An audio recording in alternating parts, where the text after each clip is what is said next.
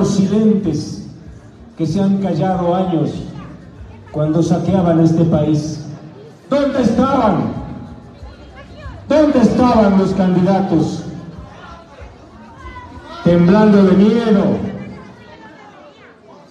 Este arauceño dio la cara. Los enfrentó con valentía, con la valentía de ustedes. Porque no es que yo sea mucho lote, como dicen ahí. Son ustedes, es vuestra valentía la que me ha dado a mí el valor para la pelea.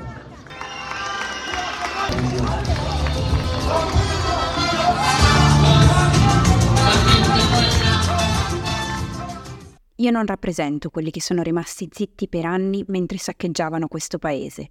Dove erano i candidati? A tremare di paura. Io ci ho messo la faccia, li ho affrontati con coraggio, con il vostro coraggio, perché io non sono un eroe come dicono, è la vostra audacia che mi ha dato il coraggio per la lotta. Queste le ultime dichiarazioni di Fernando Villavicencio, ex giornalista investigativo, deputato e candidato alla presidenza dell'Ecuador, ucciso a colpi di pistola lo scorso 9 agosto all'uscita da un comizio nella capitale Quito. Si tratta del terzo omicidio politico dall'inizio dell'anno nel piccolo paese sudamericano, ma è solo il primo ad avere la risonanza internazionale che simili attacchi meritano.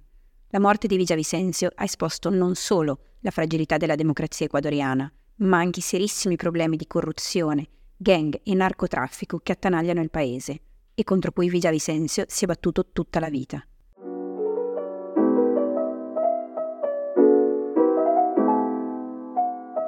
Benvenuti ad un nuovo episodio di Barlume, il podcast di divulgazione ed approfondimento sui temi della mafia, la criminalità organizzata ed il terrorismo, per accendere le idee con due chiacchiere ed un buon caffè. Io sono Agata ed in questo episodio vi racconterò di Fernando Villavicencio e delle inchieste con cui ha smascherato gli schemi corruttivi e le attività illegali che affliggono, oggi più che mai, l'Ecuador.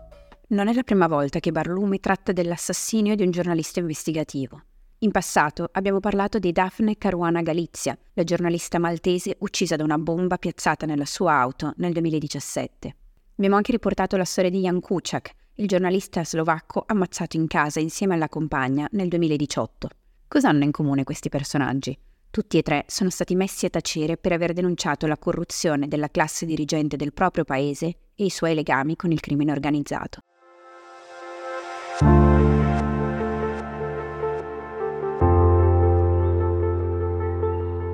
Fernando Villavicencio nasce 60 anni fa a Sevilla, un paese della provincia di Chimborazo, nel cuore delle Ande ecuadoriane. A 13 anni si trasferisce con la famiglia nella capitale Quito e a 17 inizia a lavorare come speaker in una radio culturale. Nel 95 fa il suo esordio in politica, aderendo al movimento Pachautic, un partito indigeno che chiede il riconoscimento dell'Ecuador come Stato plurinazionale. Nei tre anni successivi, Villavicencio lavora nella compagnia petrolifera nazionale, Petroecuador, prima come comunicatore, poi come leader sindacale. Diventa in seguito giornalista per diverse testate nazionali e tra il 2009 ed il 2014 è anche consigliere del parlamentare Clever Jiménez. È proprio in collaborazione con Jiménez che Visa Vicencio inizia alcune delle più importanti inchieste della sua carriera. Nel mirino dei due, le numerose zone d'ombra del governo del presidente Rafael Correa, dal finanziamento della sua campagna elettorale agli accordi di vendita del greggio estratto in Amazzonia. Momento di svolta per Visa Vicencio e Jiménez è quando accusano il presidente di crimini contro l'umanità nella repressione della rivolta del 30 settembre 2010, il cosiddetto 30S. La risposta di Correa non si fa attendere. Nel 2014 il presidente denuncia Visa Vicencio, Jiménez e l'assistente Figueroa per ingiuria, ottenendone la condanna a 18 mesi di prigione. I tre sfuggono alla cattura rifugiandosi prima negli Stati Uniti poi a Sarayaku, un villaggio indigeno in piena Amazzonia ecuadoriana, ed infine in Perù. Con l'elezione di un nuovo presidente nel 2017, i tre possono finalmente rientrare in patria. Ma neanche il nuovo capo del governo, Lenin Moreno, è immune alle indagini di Vicencio. Nel 2018 pubblica con il collega Christian Zurita gli INA Papers, dei documenti che rivelano legami tra il presidente, l'azienda cinese Sinohydro ed alcune società offshore. Nel 2019 Vicencio pubblica poi la sua inchiesta più famosa, Arroz Verde, svelando la vasta rete di tangenti messe in piedi dal presidente Correa e dando l'incipit per uno dei più grandi processi della storia dell'Ecuador. Nel 2021 Vicencio decide di denunciare il sistema dall'interno. Entra nella lista Alleanza Honestidad, Alleanza Onestà, e viene eletto deputato. Nel corso del suo mandato presenta almeno 10 rapporti che segnalano istanze di corruzione. Nel 2023 Vicencio fa il grande passo, si candida alla presidenza. Per lui i problemi del paese sono chiari. Insicurezza, disoccupazione, accesso alla salute. Denominatore comune, istituzioni deboli e permeabili alla corruzione, alla criminalità organizzata ed al clientelismo. Questo paese non è povero, sono le mafie che lo hanno impoverito, affermava in un'intervista al giornale La Ora. Per lui di mafie ce n'erano tre la corruzione, l'attività mineraria illegale ed il narcotraffico. E così come aveva chiari i problemi, Vicencio aveva chiare anche le soluzioni, eliminare le mele marce dalle istituzioni. Un messaggio audace che aveva portato avanti anche dopo l'omicidio di due sindaci e le minacce delle gang Los Chaneros. Tempo di coraggiosi era lo slogan della sua campagna. Poco dopo la sparatoria in cui perde la vita, viene diffuso un video raffigurante un gruppo di uomini vestiti di nero ed incappucciati che affermano di appartenere alla gang Los Lobos e che rivendicano l'omicidio di Vicencio. Prima ancora della fine della giornata, però, compare un altro video, stavolta con uomini vestiti di bianco e a viso scoperto, che sostengono di essere i veri Los Lobos e di dissociarsi dalla sparatoria. Alla fine le autorità arrestano sei cittadini colombiani. Sembrerebbe un'esecuzione ad opera dei narcos, ma con tutti i nemici che Vicencio si era fatto, i mandanti potenziali sono moltissimi.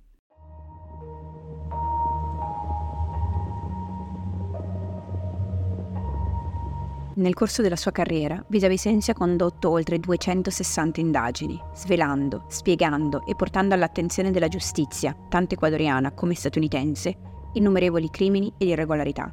Qui vi raccontiamo le sue tre inchieste più famose. La prima grande inchiesta di Vicencio riguarda la corruzione petrolifera ed è andata avanti per oltre dieci anni.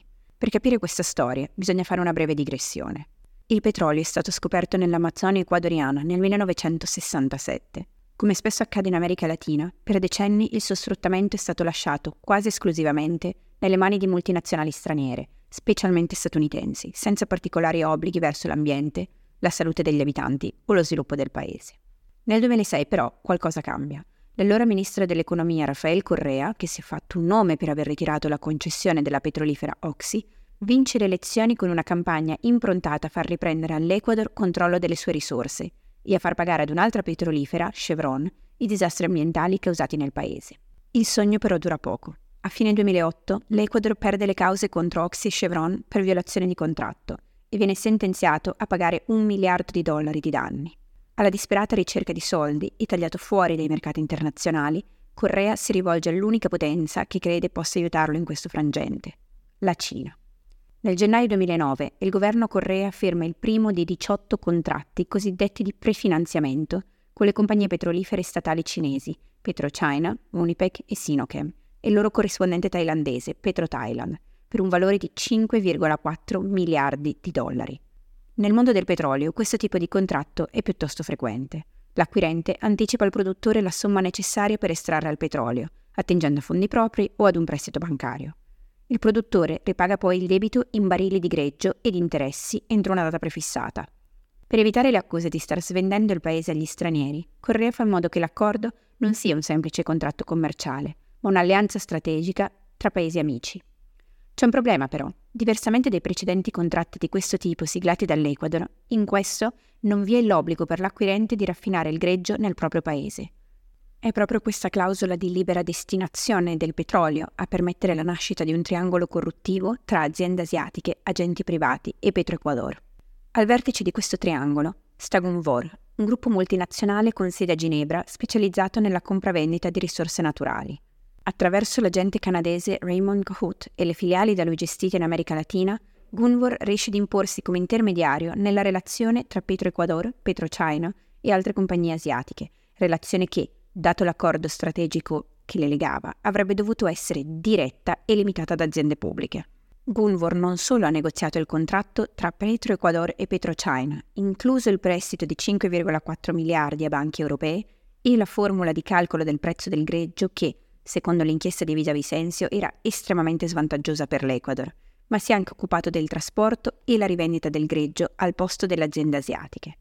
In dieci anni non un singolo barile di greggio è mai arrivato in Cina. Gunvor e le sue associate, Castor Petroleum, Cor Petroleum ed altre ancora, tutte rappresentate dallo stesso studio legale ecuadoriano, prendevano controllo dei carichi di greggio nei porti ecuadoriani e lo rivendevano ad un prezzo tra 3 e 7 dollari superiore a raffinerie negli Stati Uniti, a Panama, in Perù ed in Cile, senza aver mai vinto un appalto pubblico per rappresentare le aziende asiatiche che ne erano formalmente proprietarie. Perché PetroChina e le altre aziende avrebbero accettato simili condizioni? La Cina nega ovviamente qualunque coinvolgimento, ma l'ipotesi di Vicencio era che PetroChina fosse collusa con Gumbor, delegava tutto il lavoro all'intermediaria e incassava la sua parte di profitto, in dollari, senza muovere un dito. La truffa ha proporzioni colossali. Nel periodo tra il 2009 ed il 2020 l'Ecuador sigla accordi di prefinanziamento con le petrolifere asiatiche per un totale di 20 miliardi di dollari, rimborsabili con 1,3 miliardi di barili di greggio a un tasso di interesse tra il 6 e l'8% entro il 2024.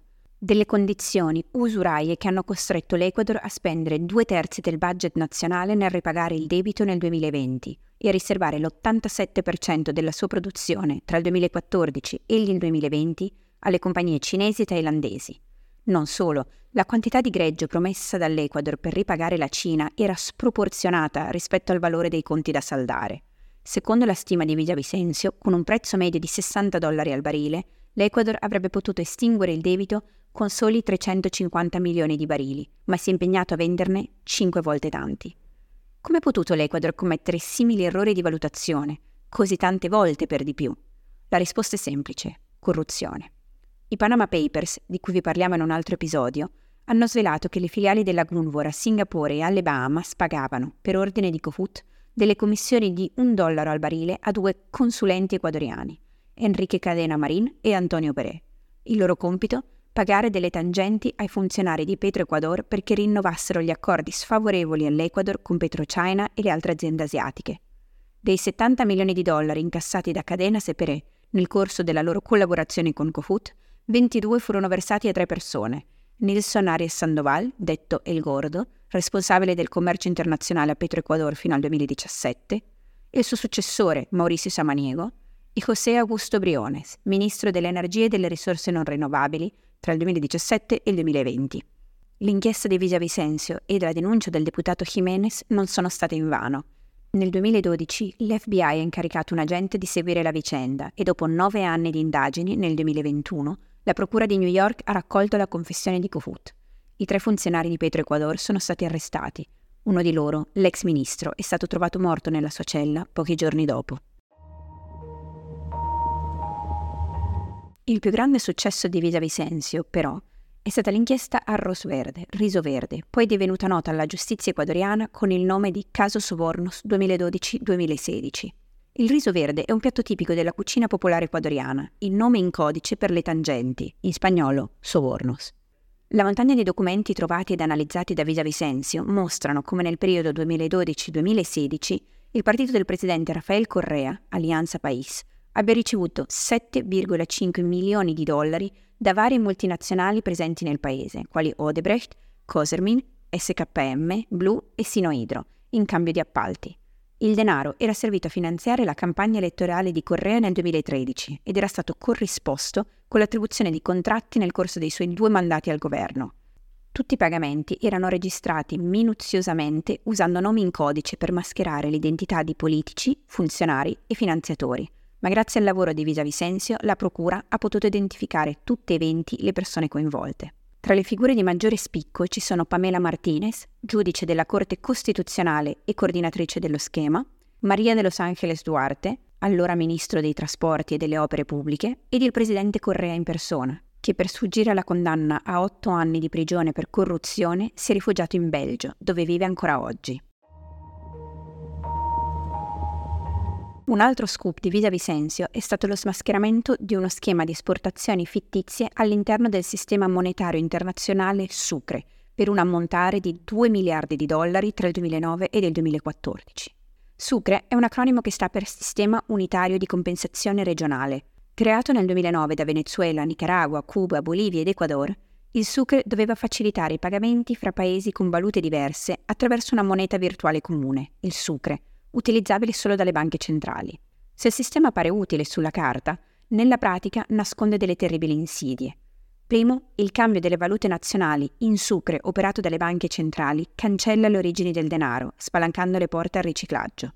Secondo, L'Ecuador è l'unico paese del sistema Sucre a non avere moneta propria. Nel 2000 ha infatti adottato il dollaro statunitense al fine di contrastare l'inflazione e la volatilità dei prezzi. Ed in America Latina il dollaro è la moneta più ambita di tutte, perché è accettato internazionalmente e non è soggetto a svalutazione, costituendo quindi un'ottima riserva di valore. Questo insieme di condizioni ha fatto subito gola a funzionari ed impresari corrotti che l'hanno vista come un'opportunità di riciclare denaro ed accapararsi dei dollari statunitensi. Come? Attraverso un meccanismo di esportazioni fittizie tra Ecuador e Venezuela. Del Venezuela aziende come la costruttrice Fonglocons facevano degli ordini a dei fornitori ecuadoriani. Il pagamento avveniva in bolivar, la moneta venezuelana, trasformata in sucre dalla banca centrale per il trasferimento in Ecuador. Una volta in Ecuador, i sucre venivano convertiti una seconda volta, stavolta nella valuta equatoriana, il dollaro, attingendo alla riserva nazionale. Non appena le ricevevano, però, le aziende ecuadoriane trasferivano i dollari in paradisi fiscali attraverso società offshore, senza mai esportare alcunché. È come se avessero rubato direttamente dalla riserva aurea dello Stato. Nel menino dell'inchiesta di Vita Vicenzio sono finiti Andrés Araúz, direttore generale della Banca Centrale Ecuadoriana, e Luis Eduardo Sánchez Yanes, capo della filiale ecuadoriana della Fonglocons e fratello di un uomo vicino al dittatore venezuelano Chavez e del presidente ecuadoriano Correa. L'indagine ha anche svelato che la Fonglocons era detenuta dal noto criminale venezuelano Alex Saab, attualmente detenuto negli Stati Uniti.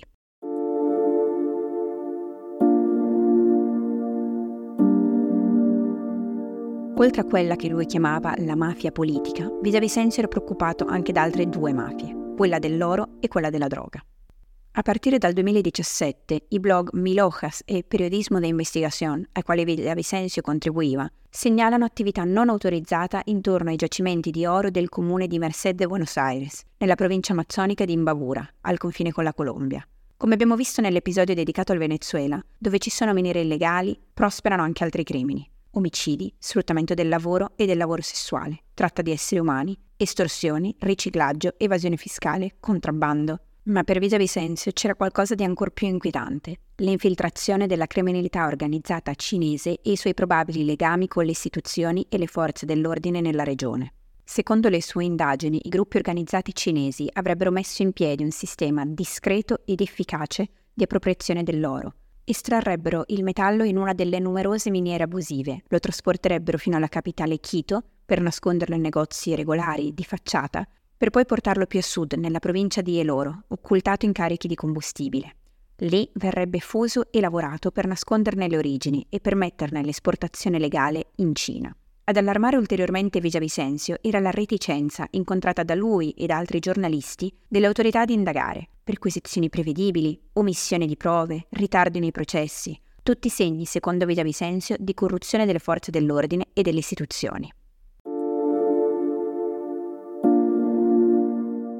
Per quanto riguarda la droga, l'Ecuador è un caso particolare. Non è un paese produttore, né ospita cartelli autoctoni, ma i pochi controlli nei suoi porti e la porosità dei suoi confini con paesi quali la Colombia, il Brasile e la Bolivia lo rendono un punto di passaggio strategico. L'Ecuador è inoltre permeabile ai narco-stranieri. Storicamente, i cartelli messicani e colombiani hanno stretto alleanze con gang locali per facilitare il transito di droga nel paese. Dai porti ecuadoriani partono infatti grandi partite di droga destinate ai mercati statunitense ed inglese. Più recentemente ha fatto la sua prepotente comparsa anche la mafia albanese, che si contende il territorio con i gruppi latinoamericani. Alla guerra fra i narco stranieri si aggiunge quella fra le gang ecuadoriane. Esempio emblematico è quello dei Choneros, la gang che aveva minacciato Villavicencio. Fondata negli anni 90 nella città costiera di Cione, la gang dei Choneros era inizialmente dedita al traffico di droga sul litorale, tanto per la gestione dello spaccio che per il supporto logistico al cartello di Sinaloa. Dopo la morte del fondatore nella guerra con una gang rivale nel 2007 e l'arresto del suo successore nel 2011, i Choneros sono evoluti in una delle più temibili gang carcerarie del paese. Anche se mantengono una presenza nelle strade e l'alleanza con il cartello messicano, i Choneros hanno spostato le loro energie su attività quali omicidi su commissione, contrabbando ed estorsioni, che possono coordinare anche da dietro le sbarre. Ovviamente il loro potere non è rimasto incontrastato. Una gang rivale, i Lagartos, li ha presto sfidati per l'egemonia, causando ampi spargimenti di sangue. Per arginare il fenomeno, nel 2019 il presidente Moreno ha disposto la dispersione dei leader delle due gang rivali nelle carceri di tutto il paese, ottenendo però l'effetto opposto. Hanno infatti dato vita a gang derivate, spesso usate come braccio armato delle principali per combattere al loro posto. Questo ha portato ad un record di omicidi nelle carceri nel 2020 ed alla morte del leader dei Choneros in persona. Il vuoto di potere ha incoraggiato alcune delle gang derivate dei Choneros, in particolare Los Lobos, Los Tiguerones e i Chone Killers, a coalizzarsi sotto il nome di Nueva Generación, in tributo al cartello messicano Jalisco Nueva Generación, e a ribellarsi alla gang madre, causando in un solo giorno 118 vittime in una prigione di Guayaquil nel 2021. In parallelo, queste neo-gang continuano anche gli scontri contro le derivate dei Lagartos, quali Latin Kings e il Quartel de las Feas. La guerra dentro e tra le gang ecuadoriane è quindi tutt'altro che finita.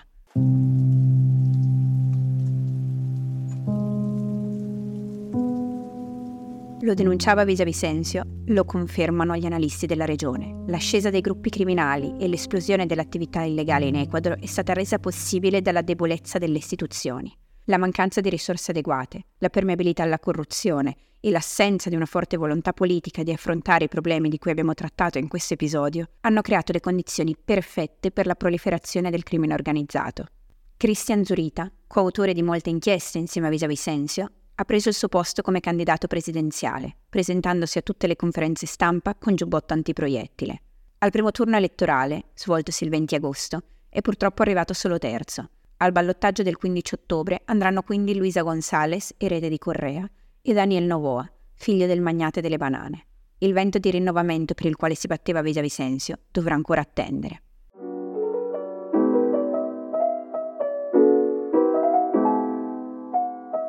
Giunto il momento di abbassare la saracinesca sul nostro barlume. Fateci sapere se questa puntata vi è piaciuta e quali altre storie vorreste ascoltare nei prossimi episodi, scrivendoci una mail a barlumepagina-gmail.com o commentando i nostri post sui social, Instagram, LinkedIn, Facebook o Twitter. A presto!